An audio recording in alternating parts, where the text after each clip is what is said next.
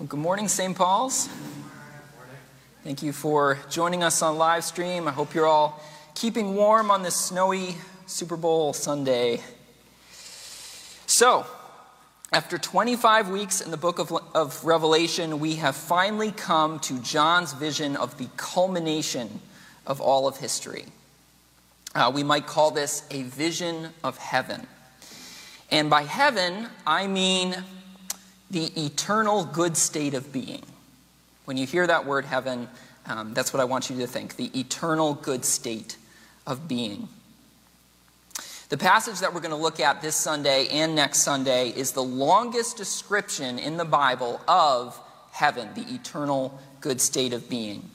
And so, what we're going to do today is we're going to learn about heaven. Uh, we're going to read the passage, and then I'm going to try and uh, put together a, a, list of things that we can say confidently about heaven based on this vision. And some of what you see on that list might be surprising. Uh, some of it, I'm sure, will not be surprising. Uh, a lot of the popular conceptions of heaven will definitely not be on the list. Um, it's not going to say that you're going to have a halo or that you're going to sit on a cloud uh, or that everyone's going to be playing harps. Uh, it's going to be a lot better than that, a lot more interesting than that. So, if you have a Bible, make your way to Revelation chapter 21. Revelation 21. Let me pray for us. Lord, we invite you this morning to work through these words we're about to read, uh, to inspire us, to encourage us. Uh, Lord, we, we want to catch a vision of, of heaven. And uh, we, want, we want to be inspired by that. We want to be transformed by that. And so, Lord, we just invite you to work this morning in our hearts, in our minds. In Jesus' name, amen.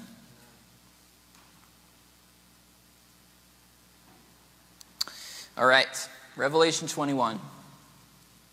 Then I saw a new heaven and a new earth, for the first heaven and the first earth had passed away, and there was no longer any sea.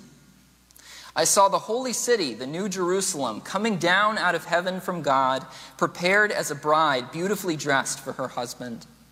And I heard a loud voice from the throne saying, Now the dwelling of God is with men, and he will live with them. They will be his people, and God himself will be with them and be their God. He will wipe every tear from their eyes. There will be no more death, or mourning, or crying, or pain, for the old order of things has passed away. He who is seated on the throne said, I'm making everything new. Then he said, Write this down, for these words are trustworthy and true. He said to me, It is done.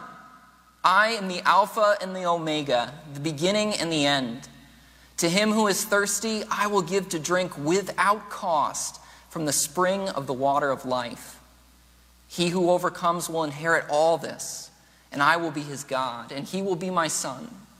But the cowardly, the unbelieving, the vile, the murderers, the sexually immoral, those who practice magic arts, the idolaters, and all liars, their place will be in the fiery lake of burning sulfur.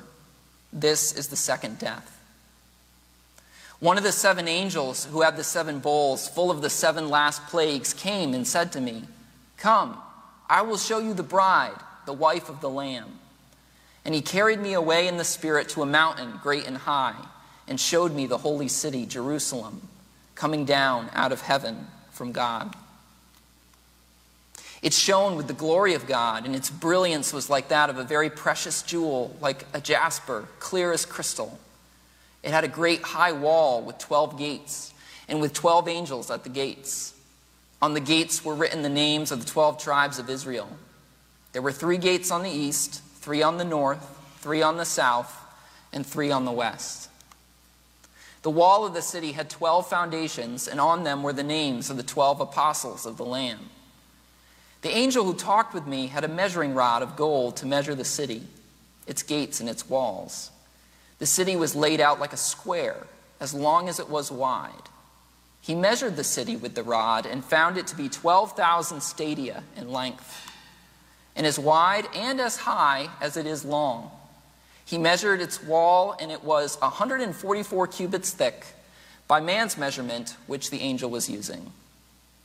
The wall was made of jasper, and the city of pure gold, as pure as glass. The foundations of the city walls were decorated with every kind of precious stone. The first foundation was jasper, the second, sapphire, the third, chalcedony, the fourth, emerald, the fifth, sardonyx, the sixth, carnelian, the seventh, chrysolite, the eighth, beryl, the ninth, topaz, the tenth, chrysoprase, the eleventh, jacinth, and the twelfth, amethyst. The twelve gates were twelve pearls, each gate made of a single pearl. The great street of the city was a pure gold, like transparent glass. I did not see a temple in the city, because the Lord God Almighty and the Lamb are its temple. The city does not need the sun or the moon to shine on it, for the glory of God gives it light, and the Lamb is its lamp. The nations will walk by its light, and the kings of the earth will bring their splendor into it.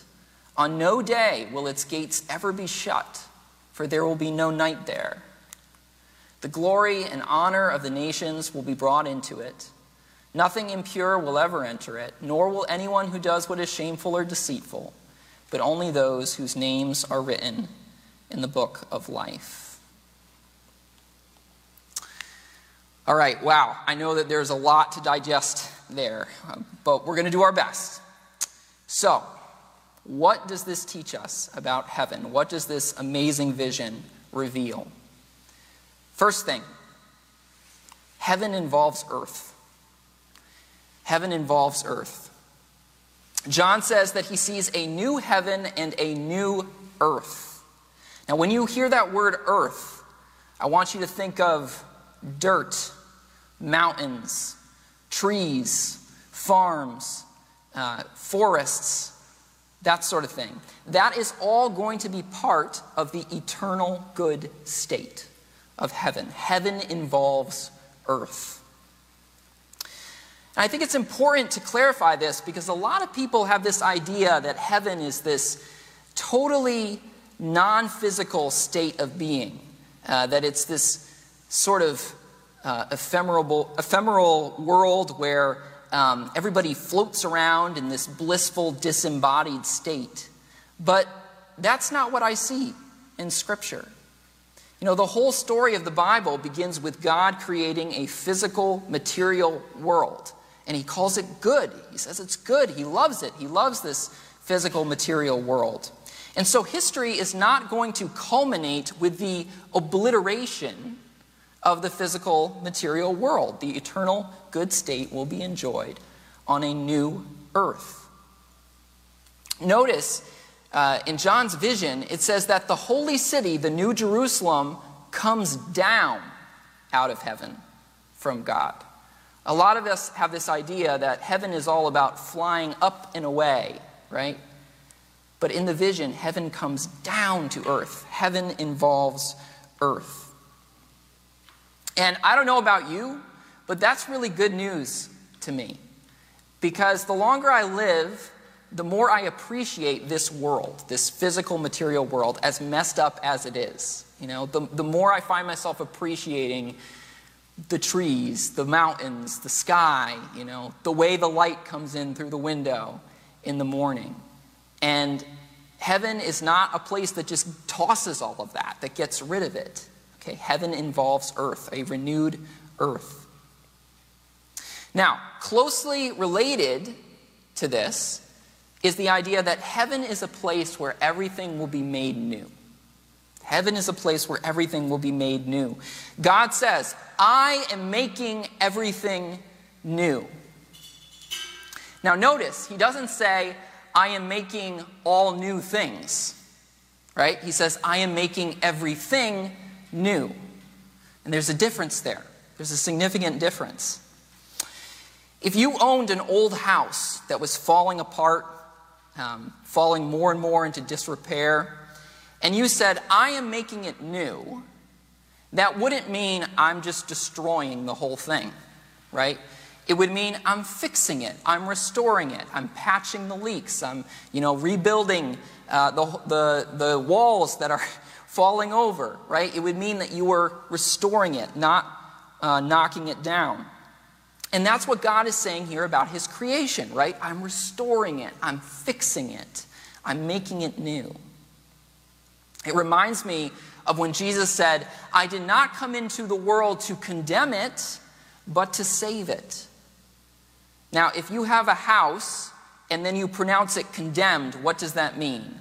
That means this place is no longer habitable, okay? We just got to throw this thing out, get rid of it. But Jesus did not come into this world to pronounce it condemned, to pronounce it uninhabitable, right? He came here to save it, to rescue it, restore it. And heaven is what the world looks like when God has completed his restoration project. The fact that heaven is a place where everything is made new, it tells us that there's going to be some things about heaven that are the same as the world we're in now, and there are things that are going to be different things that are continuous with the world as it is now, and things that are discontinuous. Here's an analogy that might be helpful. Uh, you know, when your phone has a uh, operating software operating software update, right? Um, I have an iPhone, so I have one like every week. And uh, you wake up in the morning, and there's a lot that is continuous with the way your phone was when you went to bed, right? Hopefully, the apps are all still there. They're all kind of laid out in the same general uh, configuration. All of your photos should still be there, like your memories are still recorded on the phone, right? But there's also things that are different. Hopefully, bugs have been fixed. fixed. Things uh, look a little, a little bit different. Things have changed. And maybe it could be helpful to think of heaven as God's uh, perfect operating system update for creation. It's the, the perfect fix, uh, the fix that removes all the bugs of, of sin and evil. And it doesn't completely start from scratch, right? But it updates uh, what, what is already there and, and restores it. I think there's another uh, parallel here with Jesus' resurrected body. There were things about Jesus' resurrected body that were different from his pre resurrected body. Uh, so much so that when people who knew him saw his resurrected body, many of them did not immediately recognize him. You might remember that if you're familiar with the, the resurrection accounts. So there were things that were different, but there were also things that were the same. You might also remember that Jesus still had visible signs of scars from his crucifixion in his, his hands and, and in his side. And I think that the new earth, heaven, the eternal good state, is going to be kind of like Jesus' resurrected body. Uh, the new earth is going to be so different that you might not even recognize it as earth when you see it. But it's going to be similar enough that we'll be able to tell that it is the same world that we once knew. That world that was scarred by, by sin and evil, but it's been redeemed. All right, third thing I want us to notice about heaven heaven is a city. Heaven is a city. The author Eugene Peterson points out that the story of the Bible begins in a garden, but it ends in a city. Now, I don't know how you feel about that. Um, I am more, much more of a country guy than a city guy. I like nature, I like wide open spaces, I like fresh air. Uh, cities are busy and, and crowded. I don't mind visiting them, but I prefer to live outside of them personally. I know a lot of people who feel differently, but that's me. So, does this vision mean that heaven is going to be disappointing for people like me? Well, I don't think the point of the vision is to tell us that heaven is going to be stressful and crowded and that there aren't going to be any wide open spaces or any pristine looking nature or anything like that. I don't think that's the point. The point is that heaven is a thriving human civilization. It is a thriving human civilization. Okay, heaven is a place where human beings are exercising creativity, where they're working together. I mean, ideally, that's what a city is, right? People come together to accomplish things in a city that they could not accomplish spread out, uh, you know, not working together. Heaven is a place where people are building things, where they're inventing things, where they're using their gifts and talents and, and, working together in harmony to create good culture and food and music and art and architecture. Um, it's this uh, glorious unity of diversity.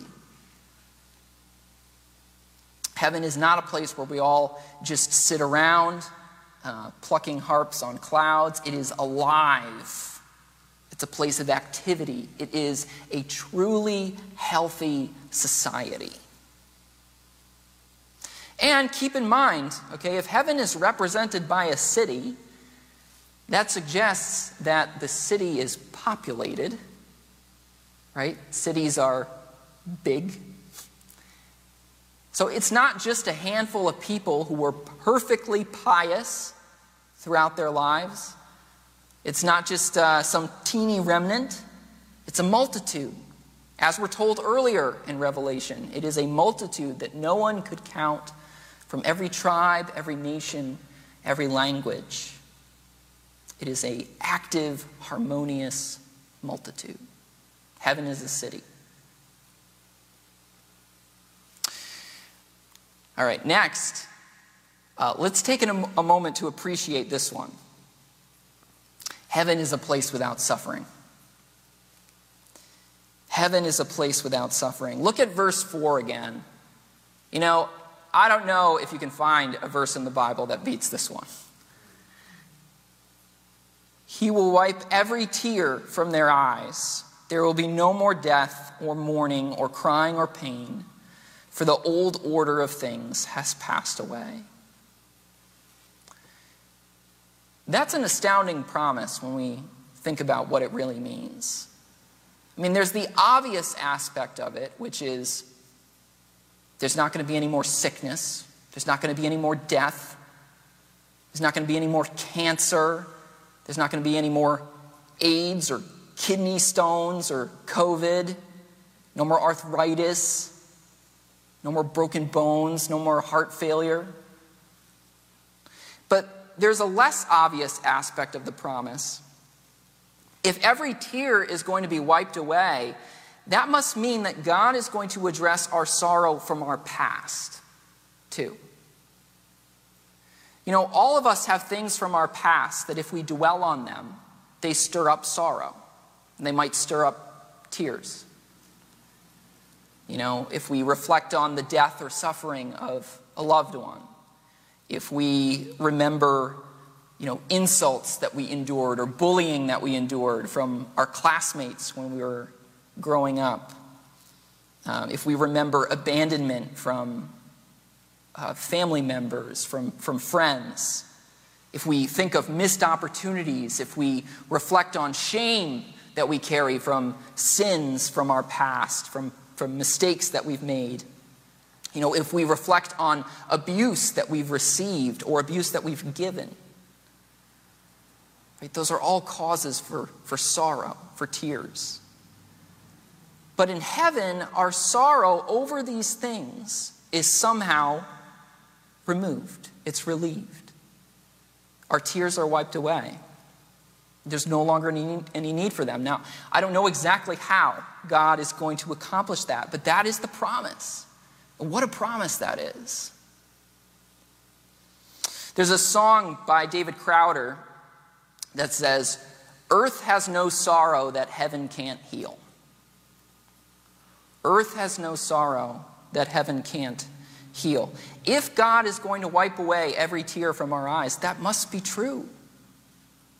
When you really think about all the sorrows in the world, that is astounding, an astounding thought. It seems impossible. But that is what the voice from the throne declares, right? I will wipe away every tear. Earth has no sorrow that heaven can't heal. What else can we say about heaven? Heaven is a place free of sin and evil. Now, this one kind of goes hand in hand with the last one. Now, if you're going to have a world without suffering, it also needs to be a world that is free from sin and evil. Sin and evil is ultimately the root of suffering and death. Now, you might have noticed that back in verse 1, it said that when the first heaven and the first earth had passed away, there was no longer any sea. And you might have wondered, what, what is that about?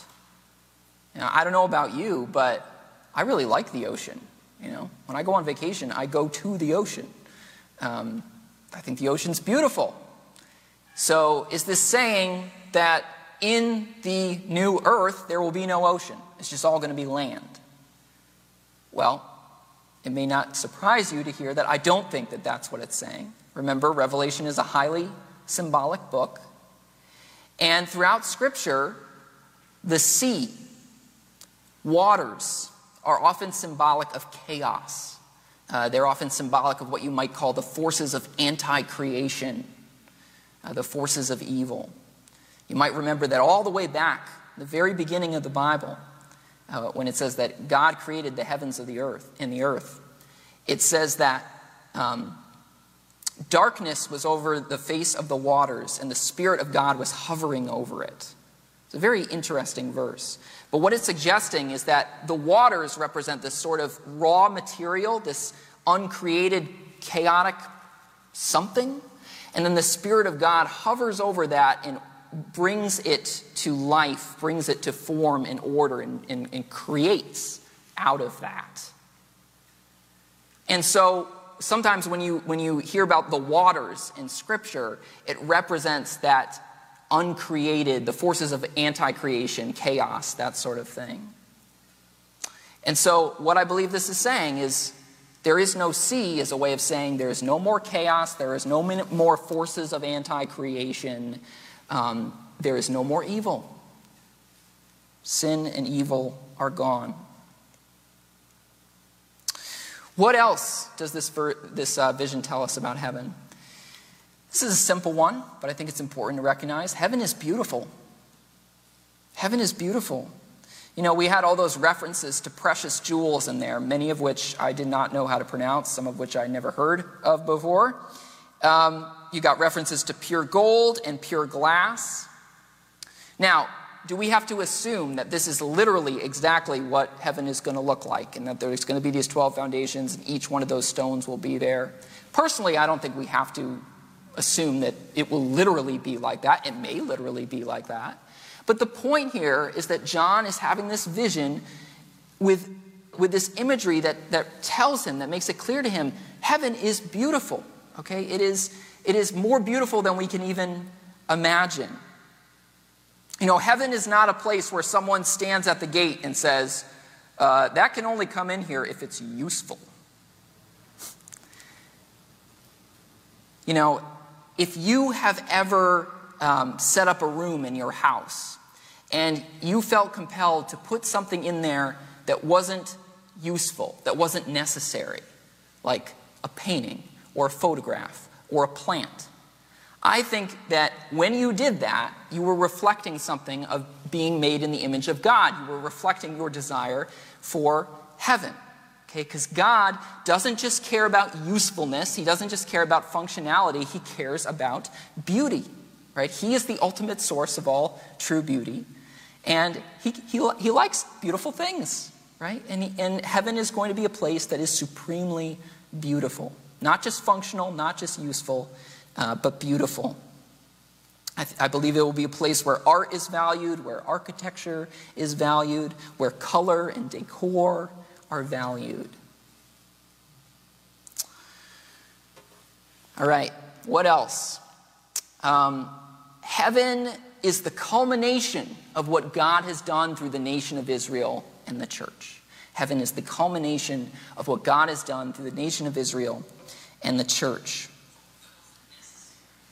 So, John said that on the 12 gates of the city were written the names of the 12 tribes of Israel. And he said that the city had 12 foundations, and on each foundation was written the name of one of the 12 apostles. Now, again, is it important for us to take this really literally? Personally, I don't think so. Could be, might not be. But the point here is that the groundwork has been being laid by God throughout history for heaven, and the way that He has been doing it is through the nation of Israel and through the Christ church. Okay? If any of us are in heaven, it is going to be because of what God has built uh, through his interaction with the nation of Israel and the church. Okay, that is the foundation that we will be standing on. The story of history is meaningful, and uh, it, it, is, it is a story of God revealing himself to the nation of Israel and then through, through the church. Okay, finally, one last thing uh, that I want us to recognize is heaven is a place where God dwells with human beings. Remember verse 3. First thing that the voice from the throne that God pronounces is Now the dwelling of God is with men, and he will live with them. Now, in order to really appreciate what that's saying, we have to remember the temple in the Old Testament. Uh, if you're familiar at all with the story, you know uh, that in the Old Testament, the center of Jewish worship was the temple in Jerusalem. And it was believed that the presence of God resided in the temple. And specifically, the presence of, of God resided in this just powerful way in one part of the temple called the Holy of Holies. And this is a relevant detail the Holy of Holies was a cube shaped room. A cube shaped room. And what many commentators say is that the reason the New Jerusalem is described as cube shaped is because it's supposed to recall the Holy of Holies in the temple. And it's, it's a way of saying, hey, remember that place in the temple where God's presence was just so there that it was scary, right? That one little place in the temple? Now, all of creation is going to be like that little place. Okay, that's how present God is going to be in the new heaven, in the, the new earth.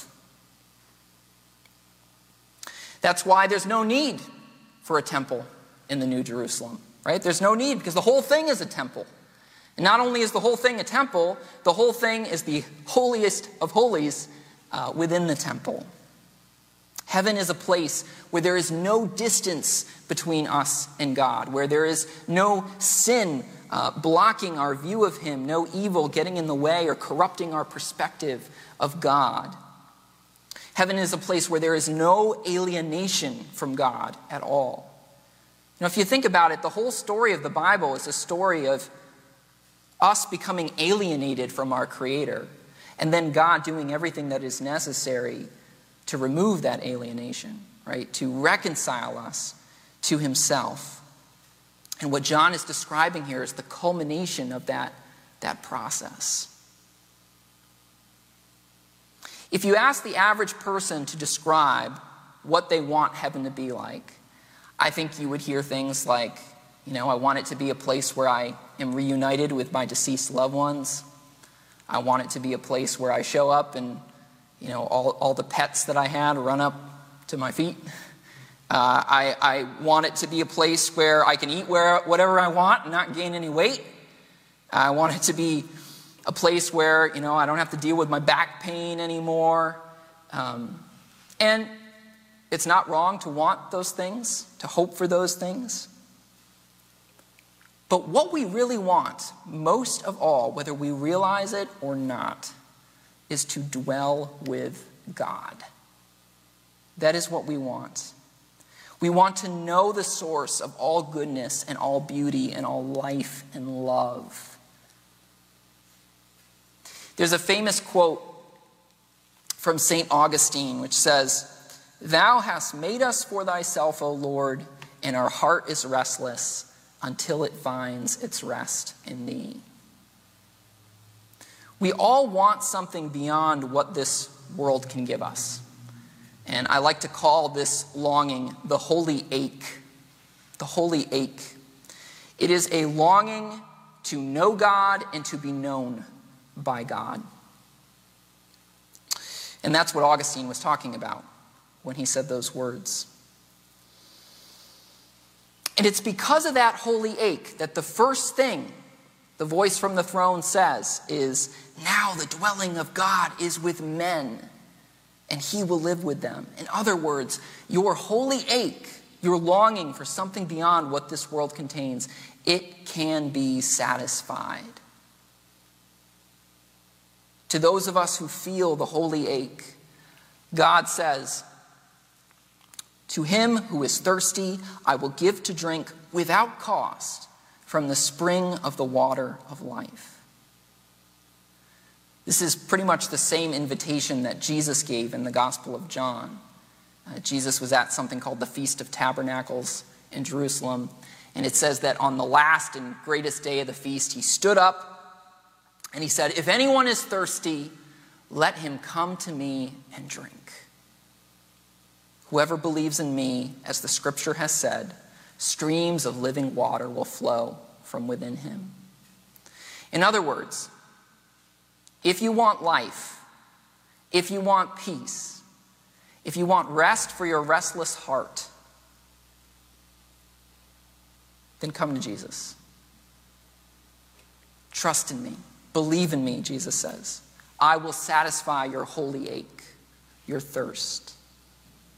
And I love the way the invitation in Revelation puts it, right? To him who is thirsty, I will give to drink without cost from the spring of the water of life.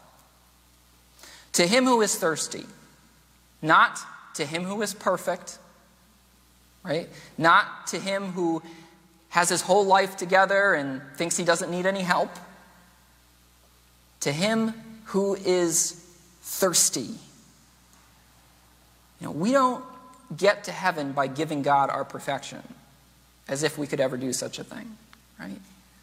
We get into heaven by bringing God our need, by uh, acknowledging our need, our thirst, our holy ache. And God says to us who recognize our need, He says, Come, I will give you living water to drink without cost. Those are such beautiful words, right? Without cost. Some translations say freely. I will give to drink freely. I love that. In other words, I'm not going to charge you for this living water. I am generous with it. I'm not going to charge you because I already paid the price for it. I paid the price through the cross. So come, come and drink it.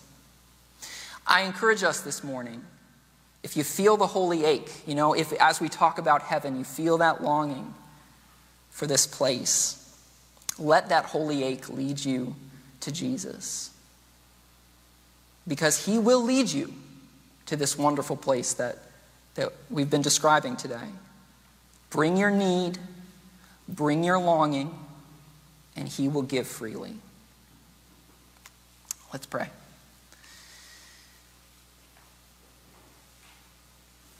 Lord Jesus, we thank you for the invitation to come and receive the water of life. Father, I pray this morning that we would feel the holy ache and that we would let it lead us to you. Lord, we want to put our hope and trust in you. We want you to be the center of our lives. And Lord, we pray that as we allow you to be Lord over our lives, as we trust in you, um, that we would look forward to this new heaven and a new earth, that we would look forward to this restored creation uh, that all of history will culminate with. God, we give you thanks for this vision. We give you thanks for these promises, and we pray that they would uh, influence everything about the way that we live. In Jesus' name, amen.